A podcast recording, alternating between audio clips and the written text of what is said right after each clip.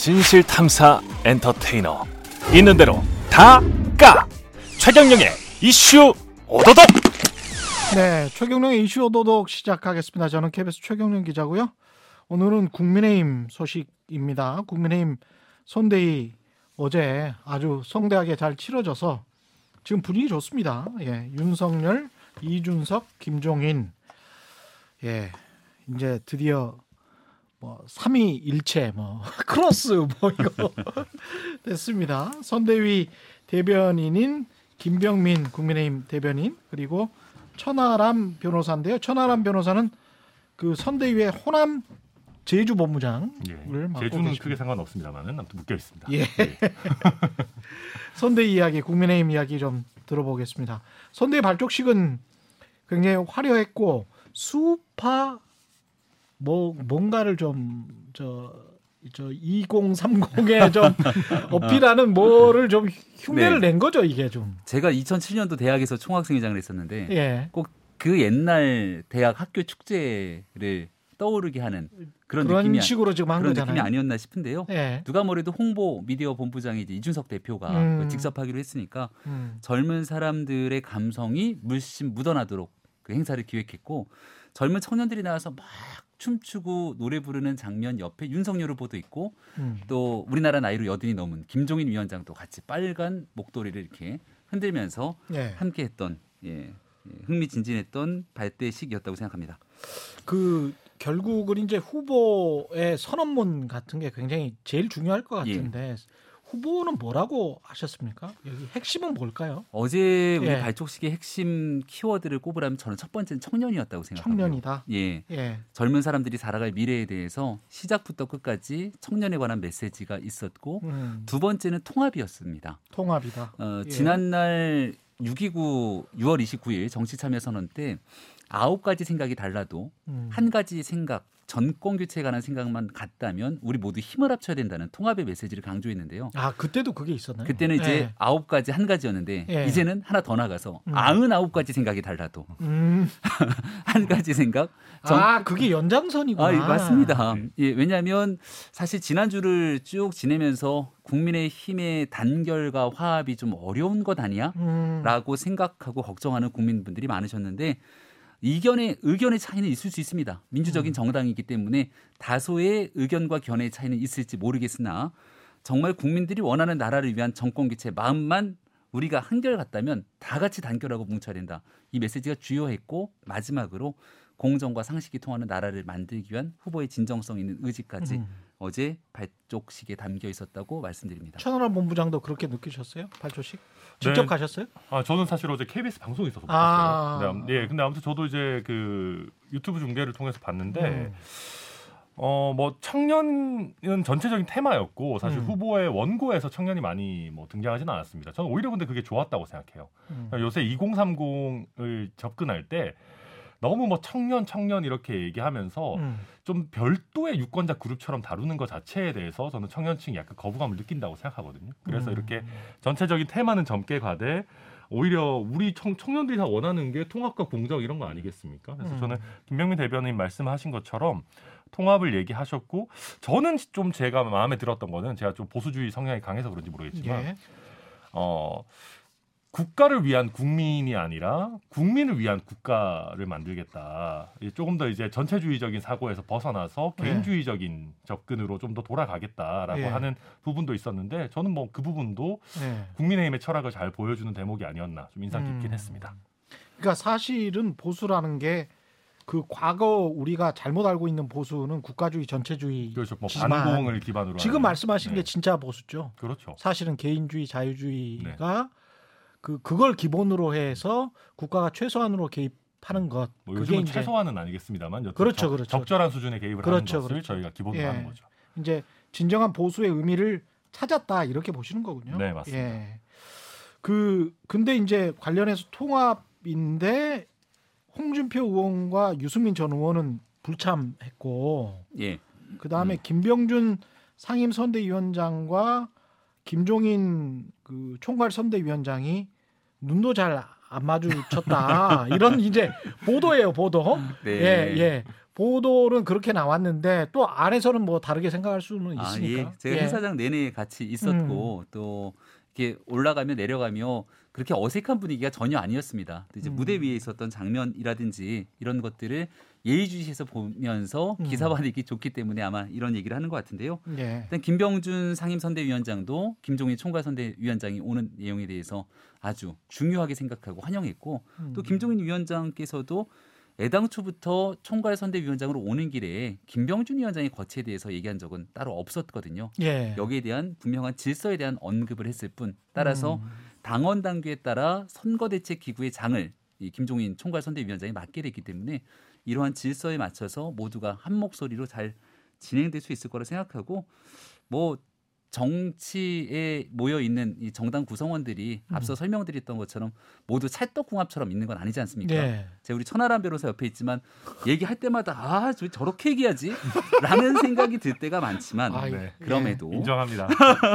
당 내에서도 그렇게 예, 아니, 예. 얼마나 생각은 서로 다른 거니까요. 예. 그러면서도 웃으면서 만나서 또 조율하게 되는 과정이기 때문에 음. 모두 한 목소리 한 뜻으로 함께 나아갈 거고요.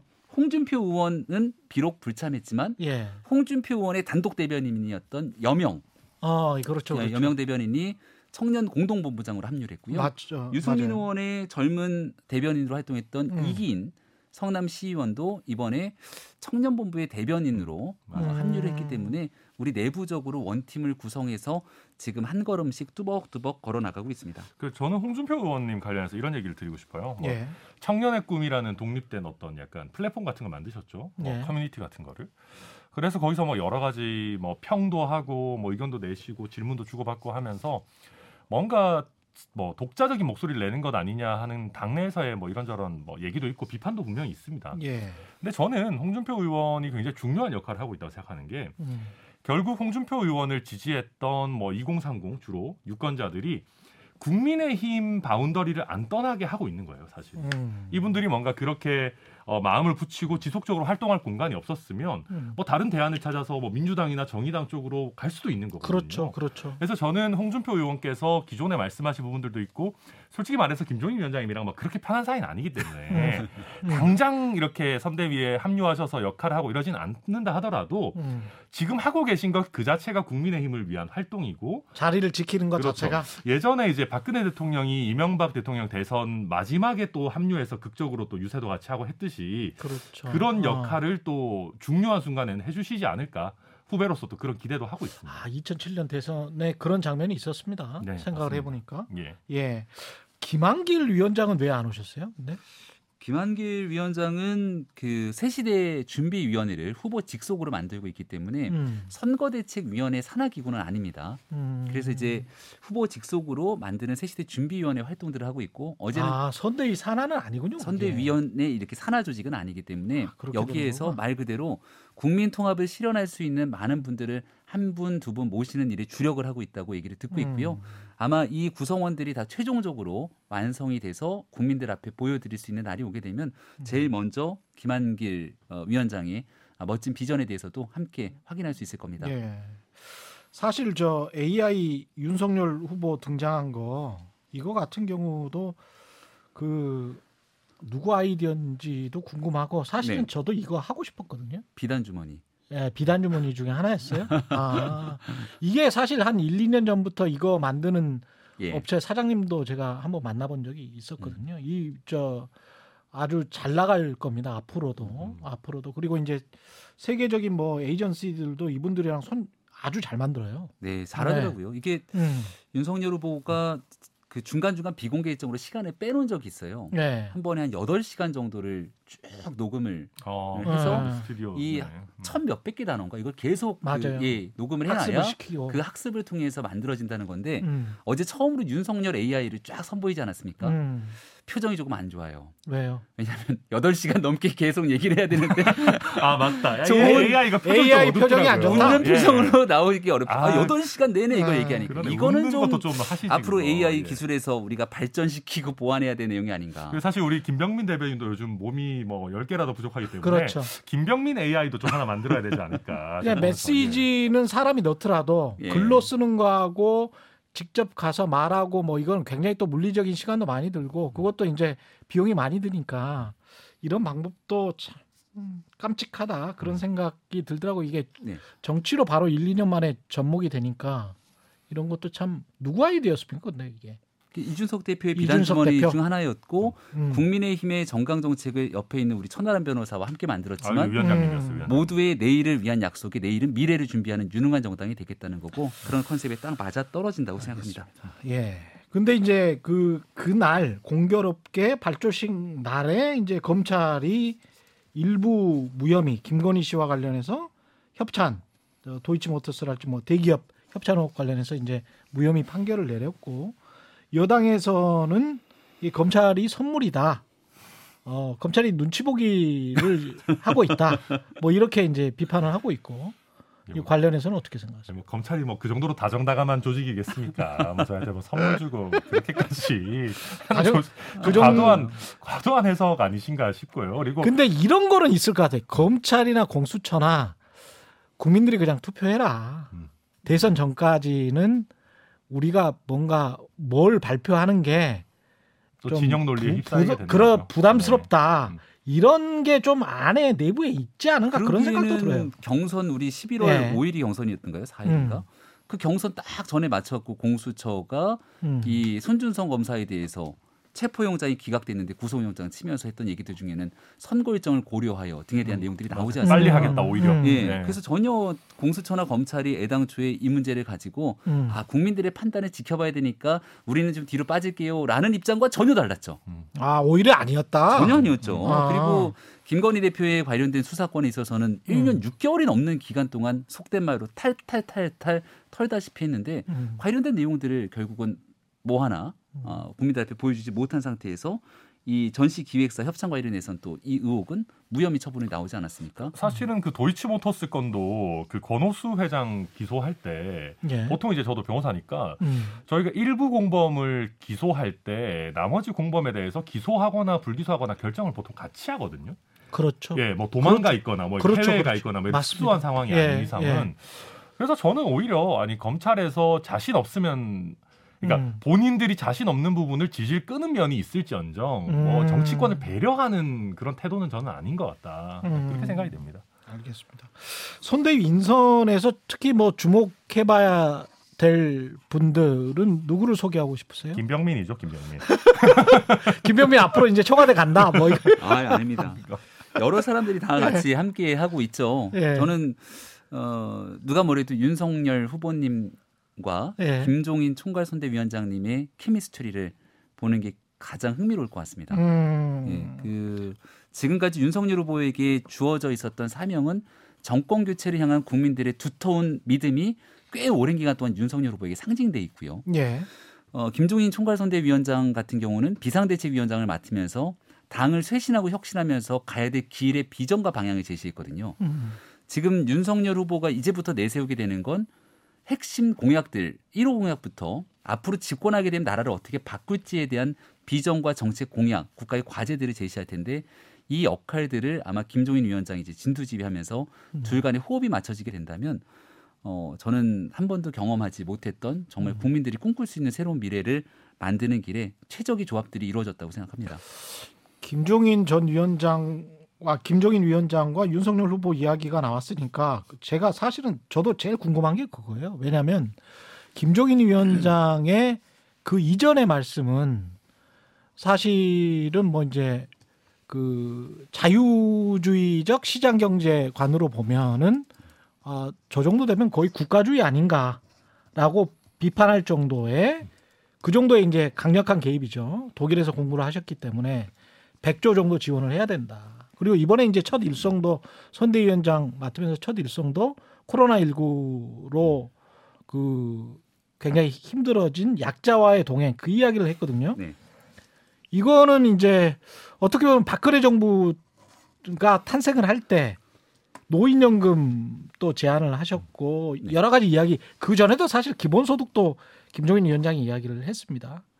근데 윤석열 후보는 그 전에 매일경제 인터뷰를 할지 여러 인터뷰에서 사실은 어 그 이전에 그 자유시장적인 그러니까 상당히 극도로 정글 자본주의적인 그런 이야기를 많이 했어요. 사실은 그잖아요. 그 주 52시간이랄지 뭐 여러 가지 최저임금이랄지 밀턴 프리드만이랄지 뭐 이게 화학적으로 결합이 되나 음. 케미스트리 말씀을 됩니다. 하전 어떻게 돼요 이게? 윤석열 후보를 예, 한 가지 단어로 제가 축약을 하면 예, 저는 조화라는 좋아다. 어, 키워드를 꼽을 수 있겠다 생각이 되는데요. 음, 제가 지난 7월 달에 윤석열 후보와 만나기 시작하면서 거의 하루도 빼지 않고 쭉 보고 있지 않습니까? 음. 어떤 얘기를 하고 사람들과 만났을 때 인식이라든지 지금 말씀하셨던 내용들은 윤석열 후보가 얘기했던 단면에 대한 얘기를 하는 거예요. 음, 그러니까 언론 기사에서도 뭐 우리도 이런 얘기하기 죄송합니다만은 음, 얘기했던 내용들이 다소 곡해돼서 음. 이 특정 부분들이 좀 과장 과장됐다. 예, 왜곡 보도된 부분들이 있다고 얘기를 하면서 설명을 한 적도 있는데요. 원래 생각은 그러면 그러니까 음, 일자리에 관한 문제를 예를 들어서 설명을 하면 예, 일자리는 결국 기업이 만드는 것이기 때문에 기업이 뛰어놀 수 있는 환경을 국가가 만들어주는 것이 제일 첫 번째다. 음, 근데 과도하게 기업에 대한 자유를 주면서 규제를 철폐하게 되는 순간 또 여기에 대한 이 노동자의 권익이 다소 해치게 되는 순간 여기에 대한 사회 안전망 문제에 대해서는 도외시될 수가 있는 것 아닙니까? 그렇죠. 그래서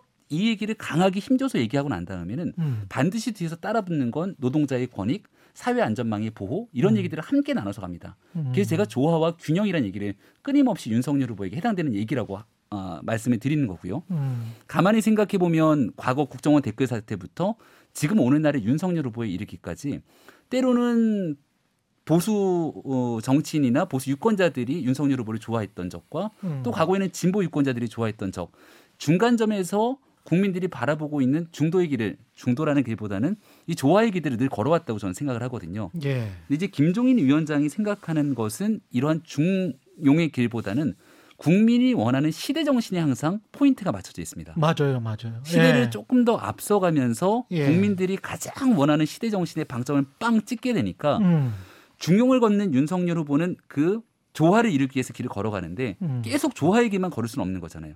국민이 원하는 시대 정신에서 먼저 확고한 메시지를 줄 때 선거에서는 국민들의 마음이 동할 수 있거든요.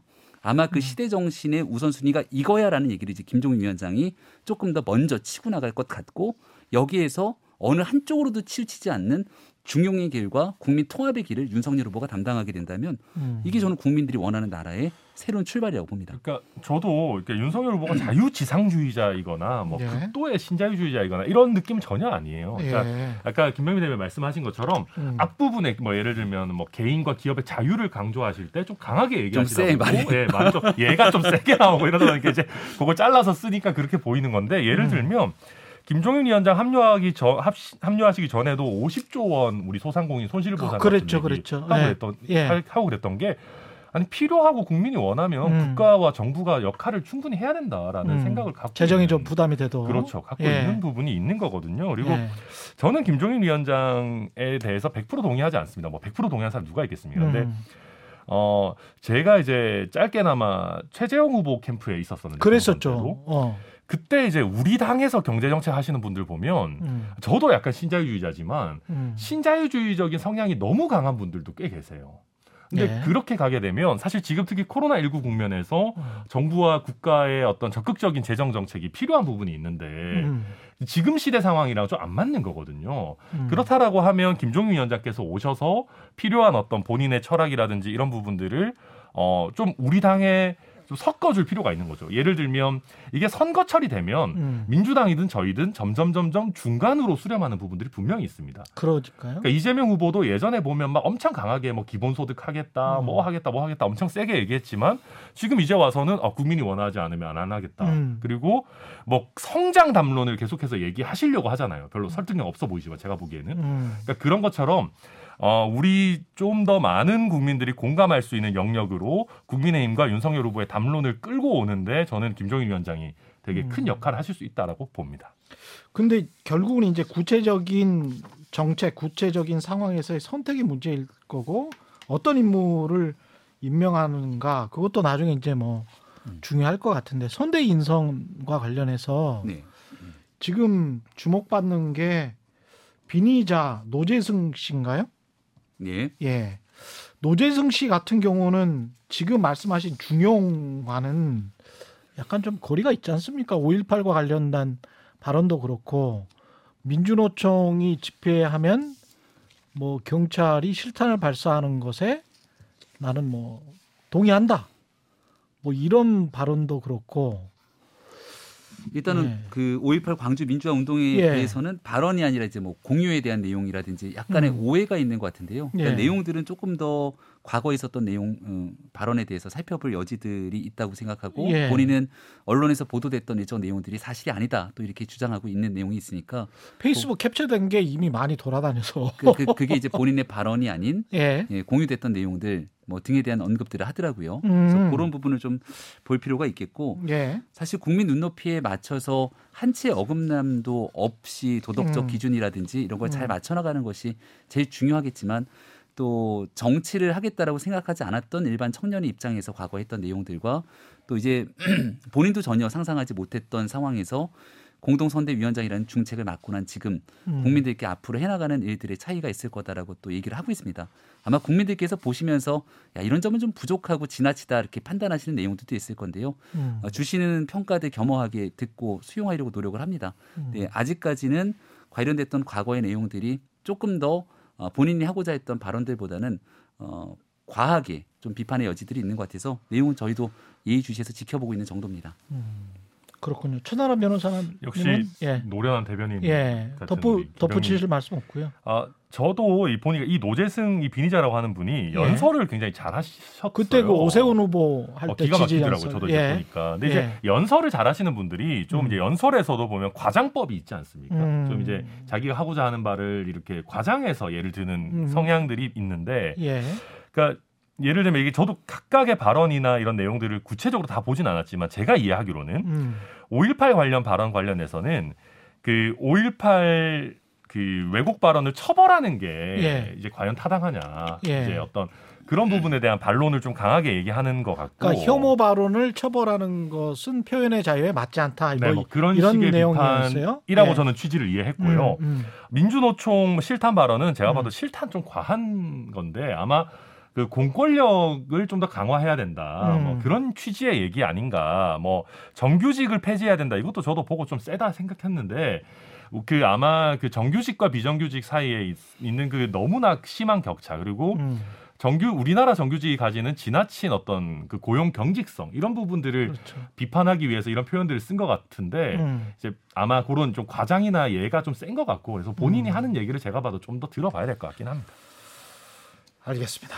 예. 그리고 이제 김종인 위원장과 관련해서 좀 여쭤봐야 될 것 같은데 더 이게 원톱으로 총괄 이번에도 김종인 매직이 통할까 이, 이 생각 일단 정권 교체 여론이 높긴 높잖아요. 그죠? 50% 이상 나오고 있고.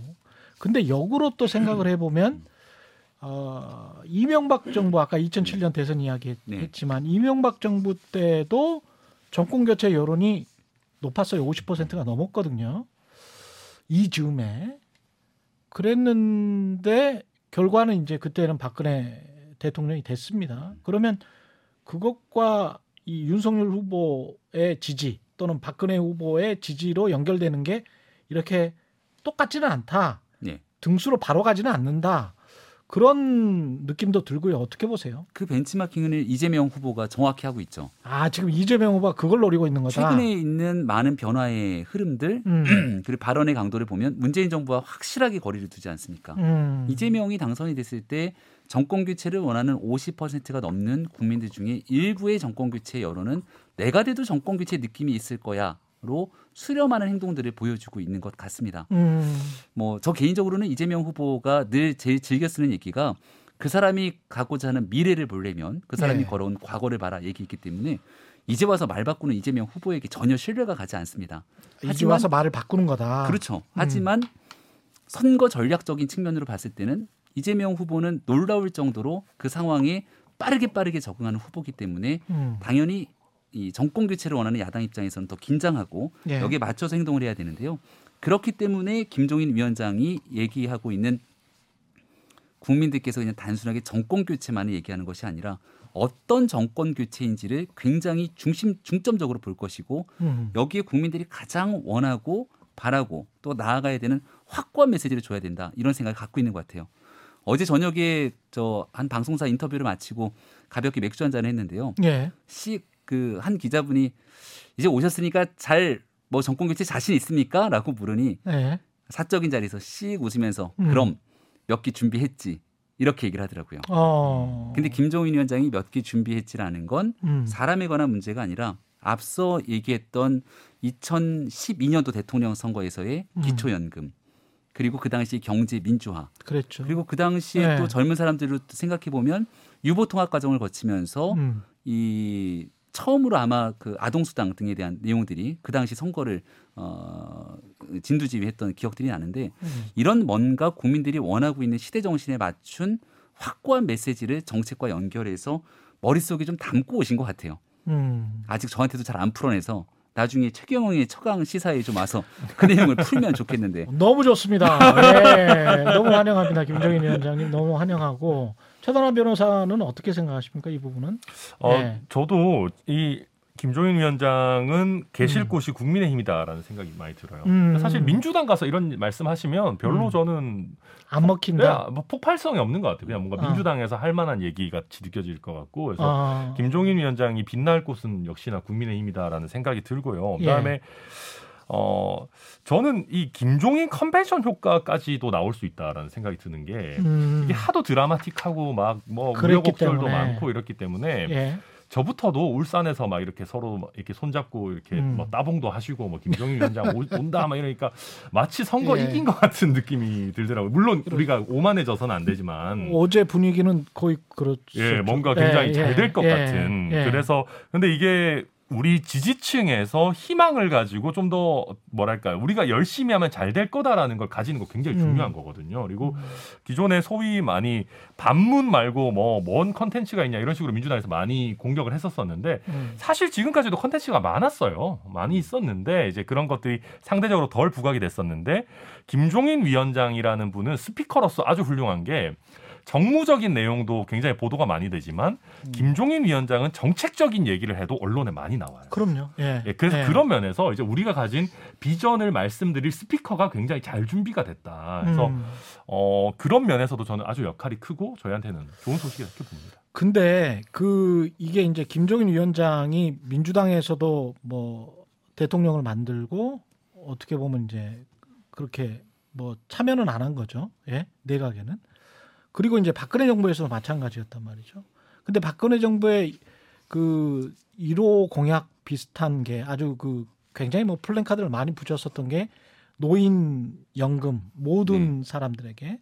근데 이게 나중에는 결국은 어, 선별적으로 됐지 않습니까? 음. 그러니까 정책이 매번 후퇴하고 나중에는 김종인 위원장은 대통령만 만들어주고 본인은 이제 외견상은 팽당하는 그런 느낌 이란 말이지. 그러면은 이번에는 연세도 많으시고 그렇기 때문에 윤석열 후보 입장에서는 그냥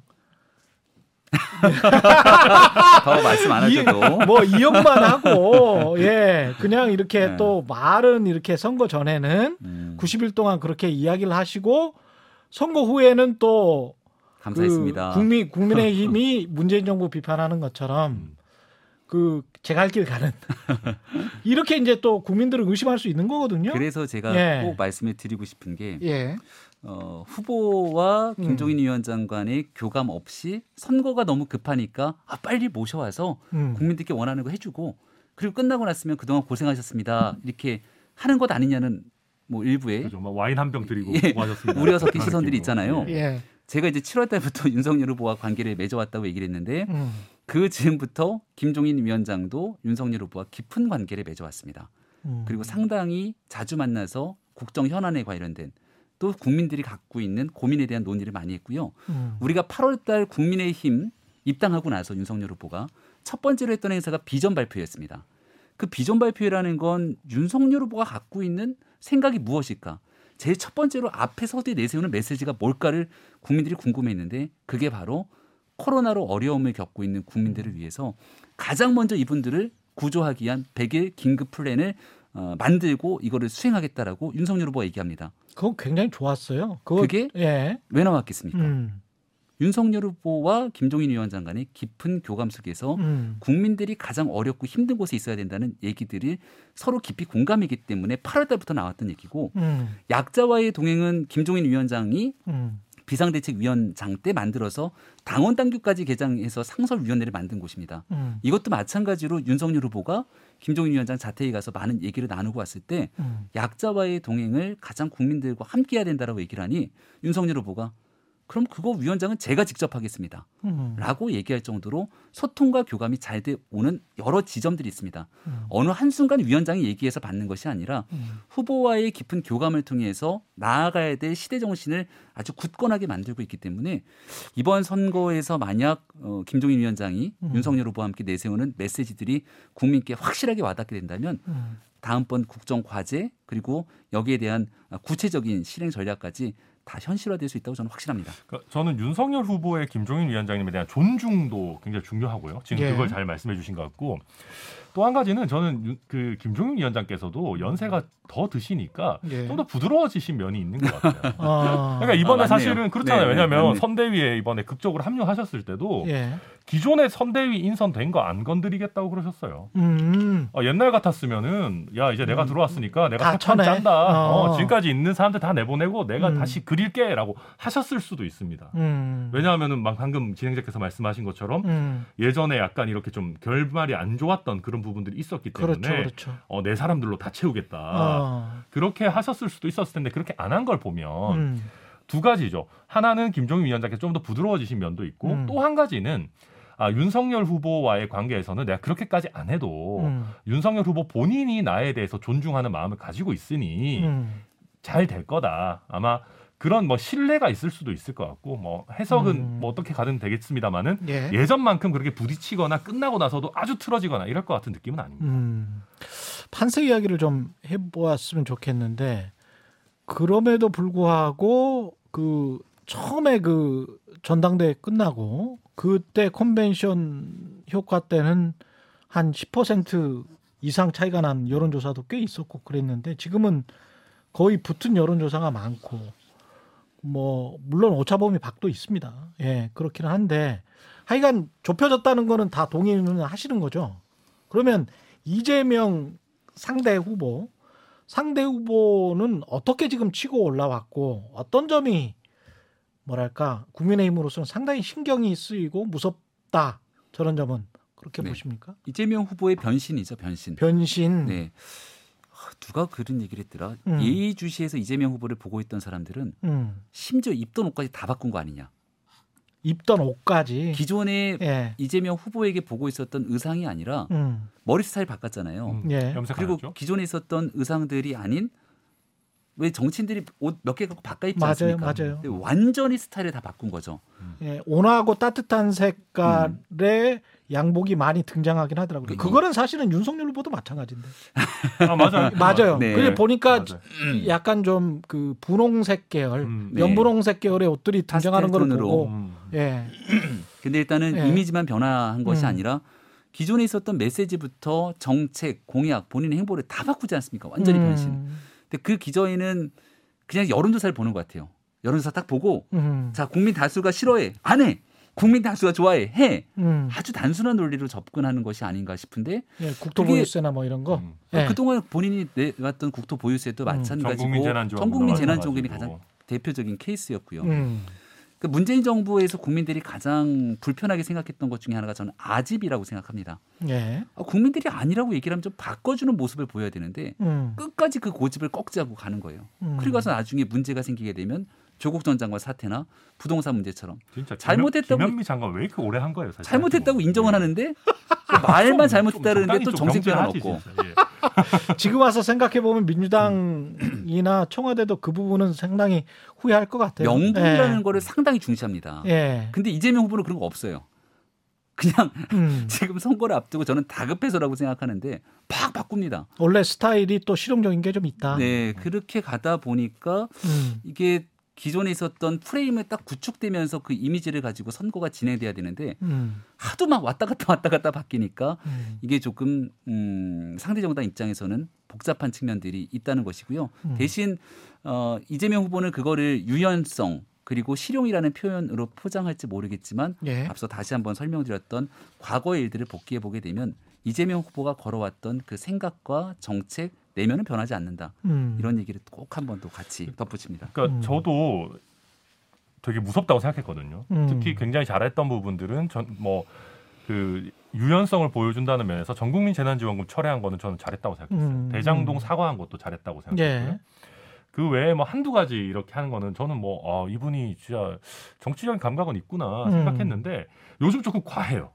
과하다. 아, 너무 많아요. 뭐 사과하는 게 너무 많아요. 뭐 묻지도 않았는데 먼저 아. 막 사과를 하시고 아, 아, 이게 좀 그러니까 저희끼리 이제 앉아서 요즘 자본주의가 낳은 괴물 이런 이제 신조어가 있는데 잔악괴라고 하는데 예, 그렇죠. 어, 이재명 후보는 거의 표가 낳은 괴물이 아닌가라는 아. 생각이 들 정도로 표가 표가 나는 네, 괴물. 표낙괴가 아니신가. 예, 그래서 투표 정말 때문에. 예, 예. 표가 되는 거라면은 뭐 예. 뭐든 하시고 태세도 얼마든지 바꾸시고 하시는데 뭐 기본 소득도 안할 수도 있다 이런 게 음, 저는 그게 좀 과했다고 봐요 대표적으로. 음. 그러니까 전 국민 재난지원금은 집권 여당 후보가 예를 들면 지금 현 현직 우리 같은 당의 기재부랑 부딪히니까 그거 말도 안 되잖아요. 무슨 뭐뭐 음, 무슨 뭐그뭐 하겠다 그래 국정조사 하겠다 그랬나? 음. 아니, 집권 국정- 여당 후보가 국정조사. 무슨 국정조사를 해요 지금 집뭐 예. 아무튼 그런 과한 부분이 있었기 때문에 그런데 예. 본인의 시그니처 공약이라고 할 수 있는 기본 소득마저도 음, 어, 유연성을 보여주기 위해서는 안 할 수도 있다. 이거는 음.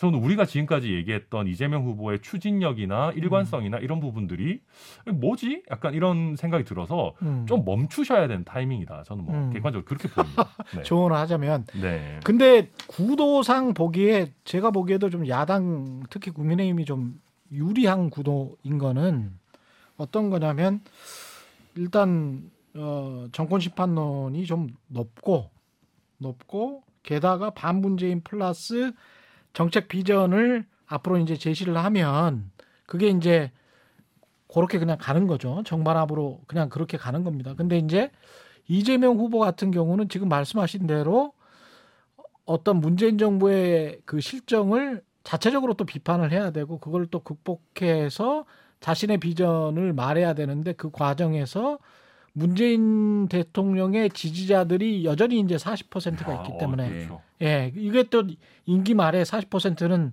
세잖아요. 그리고 사실은 이재명 후보가 지금 40% 넘은 적이 제 기억에는 별로 없는 것 같은데 대장동 터지고 나서는 예. 예. 그렇게 생각을 해보면은 상당히 지금 딜레마에 빠져 있을 수가 있는 건데 그 상황을 그냥 안 되겠다. 이재명식으로 가겠다 이런 걸로 지금 가는 걸로 보여지는 겁니까? 그 순발력과 임기응변으로 지금 이 내용을 모면하고 있다고 저는 생각을 하는데 그 예. 본질이 바뀌지 않는 이상 음. 민주당이 이재명이 아닌 이재명이 민주당을 만들겠다고 하지 않습니까? 예. 그 둘의 교집합은 결국 민주당인 거예요. 음. 무소속 후보가 아니고 제3정당 후보가 아닌 180석의 민주당과 함께 이재명 후보가 집권당의 후보인 겁니다. 음. 그동안 해왔던 정권의 실정에 대해서 고스란히 몸을 담고 갈 수밖에 없는 것이고 음. 이재명 후보가 끌고 가려는 국정 운영의 동력에서는 180여석의 민주당이 함께 있는 겁니다. 음. 그러니까 이걸 눈속임이나 말바꾸기로 도저히 치환될 수 없는 일이기 때문에 음. 가장 대표적인 케이스가 이 쥐꼬리만큼 손실 보상 얘기를 했는데요. 음. 여기에 대해서 내년도 예산안 일방 처리한 게 누굽니까? 집권당이 다 정리를 했잖아요. 음. 이재명 후보가 50조 좋다 같이 얘기하자 했으면 음. 우리랑 얘기할 게 아니라 집권당이 정부랑? 180석 의원들 네. 얘기해서 내년도 예산안에 정리를 했었어야 되는 겁니다. 음. 그러니까 이런 모순적인 내용들이 하나둘씩 드러날 수밖에 없기 때문에 음. 이재명 후보가 지금까지는 개인기로 조금씩 버티고 있지만 음. 결국 선거일이 다가오면 다가올수록 다시 국민들이 생각하는 원점으로 수렴하게 돼 있다고 저는 생각합니다. 그러니까 저도 딜레마가 되게 힘, 있을 것 같아요. 제가 예. 이재명 후보 캠프의 전략을 짠 사람이면 진짜 힘들 것 같습니다. 머리 너무 아플 것 같은데요. 예. 근데 최근에 이제 이재명 후보가 조국 전 장관 사태에 대해서 다시 한번 또 사과를 했지 그랬죠. 않습니까? 예. 한 세 번 이야기한 것 같아요. 네. 예. 그게 저는 혹시 진행해 슬램덩크 보셨습니까, 만화? 그 그냥 1편 정도 본 것 같은데. 그러니까 그게, 보다가 말았어요. 보다가. 그, 거기 예. 이제 나오는 이제 선수 중에 하나가 예. 그 농구는 5반칙이면 퇴장되지 않습니까? 그렇죠. 반칙을 네번 했을 때 한번 예. 정도 상대 선수를 강하게 푸싱을 하는 장면이 나옵니다. 음. 근데 사람들이 다 아니 너 조금 있으면 5반칙인데 음. 퇴장당할 수 있는데 왜 그렇지. 그러냐? 예. 라고 하는데 심판이 그때 파울 콜을 안 불렀어요. 어, 운 좋게. 네, 그럼 예. 그때 뭐라고 이제 사람들이 해석을 했냐면 음. 아 이 정도까지는 해도 파울이 아니다라고 선을 그은 거다. 아, 경기 중에. 한번 시- 실험을 해본 거. 실험을 해본 거다. 위험한 실험. 네. 근데 경기 중에 근데 해버리면 그 그렇죠. 오반칙 퇴장 나갈 수 있죠. 근데 저는 이게 예. 이재명 후보가 예. 친문 우리 민주당 핵심 지지층과의 사이에서 음, 조국 전 장관 사태 사과해도 괜찮은지 한번 실험을 해. 그은 거죠. 그러니까 이 그걸 세 정도까지는 번이나 해. 근데 이 정도까지는 우리가 대선에서 이기려면 어쩔 예. 수 없다라는 메시지를 보내면서 음. 앞으로 여기에 대해서 이상한 소리 하지 마라. 아. 라는 경고의 메시지 겸 선을 그은 거라고 저는 보이고요. 그러네. 앞으로 점점 더 이런 것들이 많아질 텐데 음. 저도 김병민 대변인 말씀에 되게 동의하는 게 만약에 이재명 그 후보께서 정말 여의도랑 별로 안, 얽, 안 얽히고 예전에 노무현 대통령 당선되듯이 예. 완전히 다크호스에서 막 떠올랐다 그랬으면 차별화가 아주 쉽게 됐을 거예요. 음. 근데 사실은 이제는 그렇지 않고 경선 단계에서부터 대세론이 많이 생기다 보니까 음. 기존의 친문 핵심 의원분들도 거기 많이 가서 하셨었거든요. 음. 그래서 이 차별화라는 게 모르겠습니다. 민주당 내부에서는 뭐 이렇게 할지 몰라도 국민들께 그렇게 많이 공감을 사기에는 쉽지는 않을 것 같아요. 단기간에. 음. 네. 그 마지막으로 지금 좀 정리를 해보긴 해야 될 것 같습니다. 이준석 대표가 이야기했던 근데 참 그거 이 질문 하기 전에 그거 어떻게 근데 그 김종인 위원장은 그 설득을 한 어떻게 된 거예요? 그 내박이 어떻게 된 거예요? 그러니까 그 어디에서 만난 거죠? 우리가 저기 저 이준석 대표와 윤석열 후보가 울산에서 울산에서 만나서 그 술을 마시기 시작한 거는 그 전에 말이 다 끝나고 난 다음에 협의가 다 끝나고 난 다음에 이제 다 끝났으니까 이제 화해와 앞으로는 단합을 위해서 수- 이제 밥 먹고 술 먹자 뭐 이렇게 된 거면 네. 그 전에 어떤 어레인지가 있었을 것 같은데 뭔가 수- 정리되는 게 네. 뭐 반주를 예, 가볍게 예. 한 정도이지 않을까 싶고 예. 음, 일단은 윤석열 후보가 울산으로 내려가서 음. 이준석 대표가 다소 가지고 있었던 불편한 심기들이 있었잖아요. 음. 음, 작은 오해가 있다면 다 풀고 함께 가자. 여기 이제 크게 동의가 다 된 거죠. 음. 이게 이제 금요일의 상황이었고 그 금요일의 상황 이전에 한 주 동안 어, 김종인 위원장이 이제 합류를 안 하는 것 아니냐고 언론은 거의 기정사실화를 막 시켜나갈 때입니다. 근데 그러다 음. 보니 김종인 위원장 합류도 안 하죠. 이준석 대표는 밖에 나가 있는 상태에서 이거 정권 교체가 되겠냐는 국민적 우려와 음. 이 내용들이 정말 이 목구멍까지 차 있었던 때거든요. 저도 음. 문자를 엄청 받았습니다. 예. 빨리 가서 김종인 위원장도 좀 모셔오고 다 같이 함께 해야 된다. 큰일 난다. 당 관계자들한테 주변에 아는 사람들이나 예, 정권 아는, 바라는 예. 사람들한테 김종인 위원장을 어제 만나 보니까 음. 아우 정말 너무 많은 사람들이 와서 볼 때마다 음. 제발 좀 윤석열 후보 도와주세요. 정권 교체에 함께 해주세요. 어. 이런 얘기들을 참 많이 들었다는 겁니다. 그러니까 그러니까 김재원 최고위원 가기 전에도 많이 듣고 예. 고민하고 있었던 와중에 음. 김재원 최고위원의 끈기와 인내 노력에 대해서는 정말 저는 어, 90도로 고개 숙여서 제가 김재원 최고위원한테 인사하고 왔거든요. 음. 음, 그 김종인 위원장 사무실이 광화문에 있어요. 예. 근데 기자분들이 속된 말로 뻗치기를 하고 있지 않습니까? 그렇죠, 그렇죠. 근데 와- 와서 만나러 가는데 이미 뭐 선약도 있고 안 만나주니까 음. 현역 현역은 아니지 현역 최고위원이 당일 음. 와서 두 시간을 넘게 거기서 서성이면서 기다렸어요. 김종인 음. 위원장 만나려고 기자들이랑 이 얘기 저 얘기 하면서 그리고 자택으로도 찾아가서 사람들은 바로 만나서 와인 먹고 뭐 좋은 얘기 한 거로 알지만 음. 또 일정에 있어서 안 들어오고 있을 때도 자택 밖에서도 수시간을 서성이면서 기다렸다는 겁니다. 아. 그리고 와인을 이제 올 때마다 좀 예. 음, 값싼 와인을 사갖고 들어가서 음. 위원장 집에 있는 값비싼 와인을 먹고 놓고 예. 왔다는 일화가 막 전해지기도 예. 하는데 그렇게 계속 김종인 위원장이 있을 때만이 정권 교체가 가능하다. 아. 그러면서 이 관계를 이어가기 위한 노력을 많이 했고요. 음. 어, 그러면서 김종인 위원장도 김재원 의원의 설득도 있었지만 음. 국민들이 바라는 정권 교체에 내 마지막 소명이다 생각하고 같이 참여해야겠다 이렇게 마음을 굳히게 된 거죠. 금요일에. 그러니까 이런 보니- 상황을 이준석 대표가 끌어들인 거라고 볼 수 있나요? 그렇죠. 예. 네. 그러니까 저도 이제 그날의 상황을 보면 서울 영화라면은 음. 서울 쪽을 찍고 있는 팀이 하나 있어야 되고 아. 울산 쪽을 찍고 있는 팀이 하나 있어야 되는데 예. 서울 쪽은 방금 말씀하신 김재원 최고위원, 그다음에 뭐 음. 권성동 사무총장, 뭐 정진석 지금 부의장이시죠. 음. 이런 분들이 이제 지속적으로 계속 이렇게 노력을 하신 거고요. 음. 울산에서는 어 사실 그 술자리가 시작할 때 저는 모든 게 다 어레인지가 끝났을 거라고 생각되진 않습니다. 물론 저도 그 자리에 있진 않았지만 예. 어 지금 보도 나오거나 이준석 대표의 워딩 같은 걸 들어보면 그 자리에서 조금 서로 이제 예를 들면 핀트가 안 맞으려고 할때 김기현 원내대표가 되게 잘 중재도 해주고 음. 같이 뜻을 모으는 쪽으로 많이 갔다라고 해서 울산 쪽은 울산에서. 예, 김기현 원내대표가 되게 많은 예. 역할을 한 것 같고요. 음. 제가 이제 많은 분들이 저한테도 저 이제 이준석 대표가 저 만나러 순천에 왔지 않았습니까? 그 중간에 예.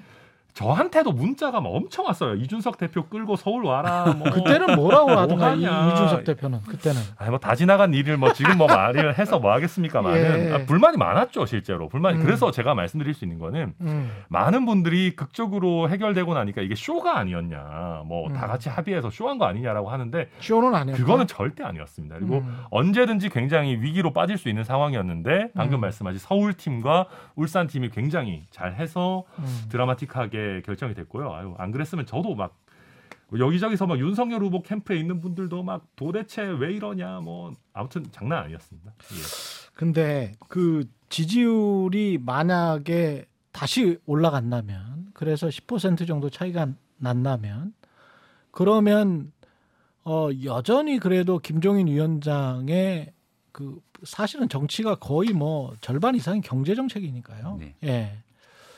이 경제관과 가치관 철학이 지금 윤석열 후보는 아니라고 말씀하시지만 윤석열 후보를 어 처음부터 좋아했던 옆에서 보좌했던 중진 의원들의 생각과는 크게 차이가 날, 나는데 그게 나중에 봉합된 어떤 실밥이 터질 가능성도 있지 않습니까?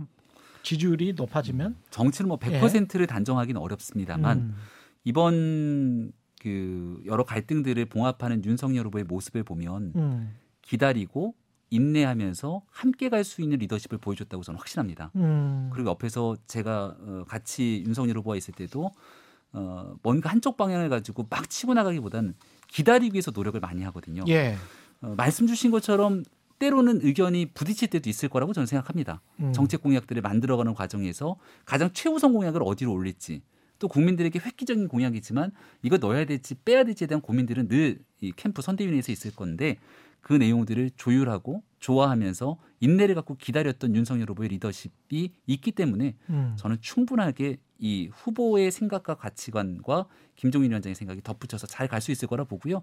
아마 어렵지 않게 음, 시대 정신을 담아내는 김종인 위원장의 이 비전 정책이 윤석열 후보 후보의 생각으로 아주 멋지게 만들어져서 나올 거라고 확신합니다. 그, 음. 그 현실적으로도 이게 부딪히는 정치적인 에너지가 쌓이려면 꽤 오래 걸릴 겁니다. 음, 왜냐하면 일단은 놓고 보면 이준석 대표 입장에서도 뭐 역설적으로 저희가 이번에 한바탕 난리통을 겪었기 때문에 예를 들면 내부에서 어느 정도 불만이 좀 서, 로 쌓일 수 있죠. 뭐 얘기하다 보면 서로 오해도 있고 뭐 아니면 나는 이게 더 중요하다 할 수 있는데 예, 그걸 외부적으로 표출할 명분이 없어요. 한동안은 음, 그렇지 않겠습니까? 그러니까 그렇죠. 김종인 위원장 입장에서도 그리고 굉장히 본인을 예우해서 모시고 오는 이런 모양새가 됐고 실제로도 그랬는데, 그랬기 때문에 예. 그거에 대해서 어느 정도 작은 불만을 가지고 강하게 그렇죠. 이렇게 어필하시기 쉽지 않은 그렇게 환경이어서 그렇겠네요. 예. 예, 한두 달간은 최소한 뭐 음. 그렇게까지 외부적으로 갈등이 표출되고 이럴 가능성 낫지 않을까. 한두 달 있으면은 또 선거- 선거 가 끝나네요. 그렇죠.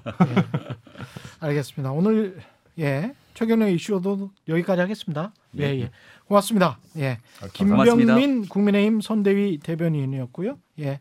천하람 변호사, 호남 제주 본부장이었습니다. 고맙습니다. 고맙습니다. 감사합니다. 예. 단단한 껍질에 쌓여 있는 궁금한 이슈를 들고 다음 시간에 다시 돌아오겠습니다. 고맙습니다.